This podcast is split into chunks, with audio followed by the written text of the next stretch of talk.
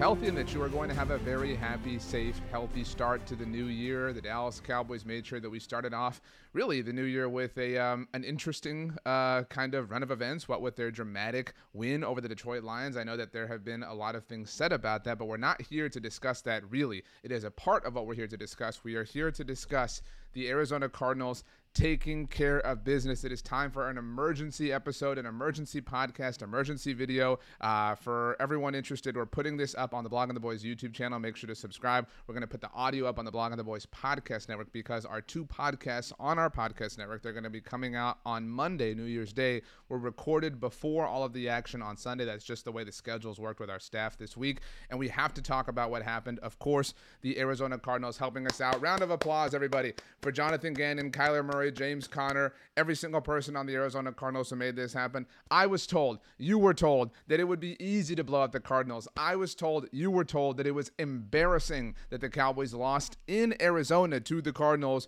way back many moons ago in week three, while the Philadelphia Eagles, with all control, not just for the NFC East, but thanks to the Cowboys beating the Lions on Saturday night, for the two seed in the NFC, those Philadelphia frauds lost at home to the Arizona Cardinals on Sunday afternoon, and in the process, tilted control of those things, the NFC East and the two seed in the conference, back in favor of the good guys. If you're watching on YouTube, you can see the NFC standings right now as of 3:30 p.m. Central Standard Time. By the way, uh, that's when I'm putting this together for you on New Year's Eve. Obviously, there are games still happening at this moment, and Sunday Night Football is between the Vikings and the Packers, so those things will change. But those things are neither here nor there as they relate to the Cowboys. The Eagles lost. This is what we've been needing, obviously, since the Cowboys lost to the Dolphins, since the Cowboys lost to the Bills, right? We've needed the Eagles to slip up just one more time to put control back in the Cowboys' hands, and it happened. So if the Cowboys win next week against the Washington Commanders on the road, then the Dallas Cowboys win the NFC East. As a result of winning the NFC East, and obviously all of the tiebreakers within the NFC playoff picture that you're looking at right now on your screen, they also take the two seed in the NFC playoff picture as a whole. That's why Saturday night's win over the Detroit Lions specifically is so seismic because now Dallas has that over Detroit. And so if the Cowboys win, they are assured at the very least two home playoff games, assuming they win their first one. That is obviously a big assumption. No playoff game is ever an easy thing. We all would imagine that the Cowboys would be favorites against whoever the seventh seed wound up being. I think right now it'd probably be the Seattle Seahawks. Maybe the New Orleans Saints climb up there. Maybe the Minnesota Vikings fall back. Again, we do not know, but at the very least, if the Cowboys were to win their game next week, win the NFC East, take the two seed, and then win their wild card matchup, they would host that divisional round playoff game. The Cowboys have not hosted a divisional round playoff game in a very, very long time. In fact, it was 2016 when they didn't even play a playoff game, obviously, before it. In fact, the last time that the Cowboys hosted a divisional round playoff game, Mike McCarthy was there. It was the Jared Cook, Aaron Rodgers, Jeff Heath, how did he not fumble game, Mason Crosby game winner. It was such a heartbreaker of an event.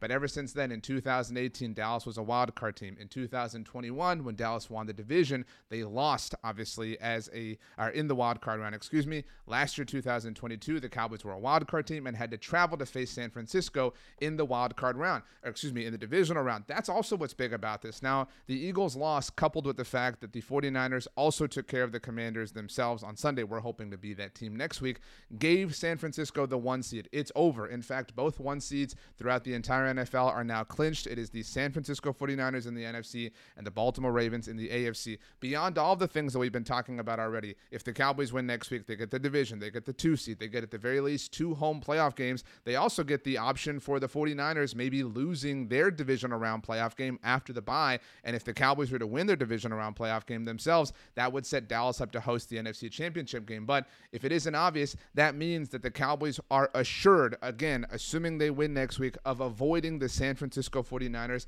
until the NFC Championship game here's the thing I understand that if you want to beat the best, you have to beat the best. And it's, you know, probable, it's likely, it's overwhelming that if Dallas is going to get to the Super Bowl this season, they're going to have to play the 49ers at one point. But that point will not come until the NFC Championship game, which is obviously much better than if it came at any point in time before then. Needless to say, if it isn't obvious, this was massive. This was literally the biggest possible thing that could have happened. And that it happened, of course, leading up to the final week of the regular season, diluted all of the things the Cowboys need down to one. It's no longer multiple things. It's no longer magic number where it is a quantity larger than one. It is simply one thing, no matter what happens between the Philadelphia Eagles and the New York Giants next week, whatever the case, if Philadelphia wins that game 100 to nothing, as long as the Dallas Cowboys take care of one of the worst teams in the NFL in the Washington Commanders, a team that is actively trying to organically tank, the division is theirs. The two seed is theirs. The right to have at least two home playoff games before the NFC Championship game is there. The right to potentially benefit from the luck of somebody bouncing the Niners in the divisional round themselves, setting up an NFC Championship game at AT&T Stadium is theirs. The right to avoid San Francisco until the NFC Championship game if the 49ers win their first playoff game is theirs. And the fact is that the Dallas Cowboys on Saturday night accomplished a perfect regular season at home. If you did not know that, the Cowboys did not lose a single game at AT&T Stadium throughout the 2023 regular season. They have not lost a game there in a very, very, very long time. They are riding a 16 game home winning streak, and they are now one win away, again, against a very, very, very lowly Commanders team from having the path to the NFC Championship game at the very least run through their home building. Thank you, Jonathan Gannon. Thank you, Kyler Murray. Thank you, James Conner. I mean, the list goes on and on and on and on. And the fact that it was them, I know that we have just been lamenting how Philadelphia has come so close to losing, right? It has just been right there and it hasn't happened. And the fact that it was Jackson Smith-Njigba for the Seattle Seahawks and Kyler Murray for the Arizona Cardinals, two DFW guys, that they were the ones who ultimately put the Eagles in the spine is just so sweet and delicious. And on top of all of that, again, Eagles fans, anytime you've had any conversation or anytime you've said anything on the internet this year, any Eagles fan has come back and been like, yeah, but you lost to the Cardinals. And while we obviously all retorted with, you lost to the Jets, which made a lot of sense and was actually more embarrassing than Dallas losing to the Cardinals, the Eagles lost to the Cardinals themselves. I mean, this was maybe the most dysfunctional way that this Eagles collapse could have possibly gone on New Year's Eve at home in Philadelphia. They were up 21 to 6 and they lost this game. It is so embarrassing. It is so wonderful. It is so perfect in every single possible way. What a time to be a Dallas Cowboys fan. Now, once again, I'm recording this with one single breath, apparently, is how quickly I'm speaking to you. But Recording this, it is now 3:34 p.m. Central Standard Time, and the timing and the date in which next Dal- next week's Dallas Cowboys game is unknown. They set up Week 18 to leave a couple of games on Saturday and the rest of the games obviously on Sunday. If you don't know, this is how the NFL likes to roll. They like to leave the games with the most playoff implications for the afternoon, obviously, and then they leave the one with the most playoff implications for next week's Sunday Night Football game. I'd imagine right now that's probably going to be the Miami Dolphins game against the Buffalo Bills. That is for the AFC East, so you can bet your bottom dollar that's going to be the primetime game.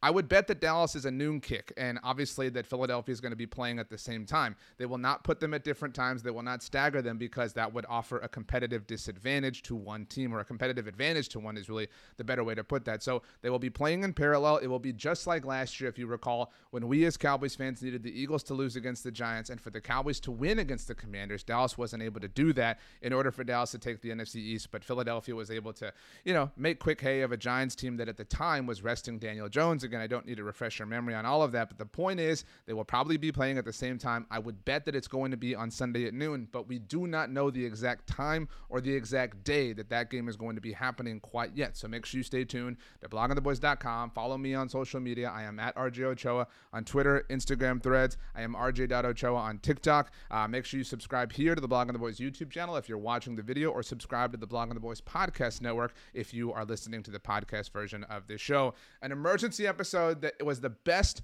possible thing.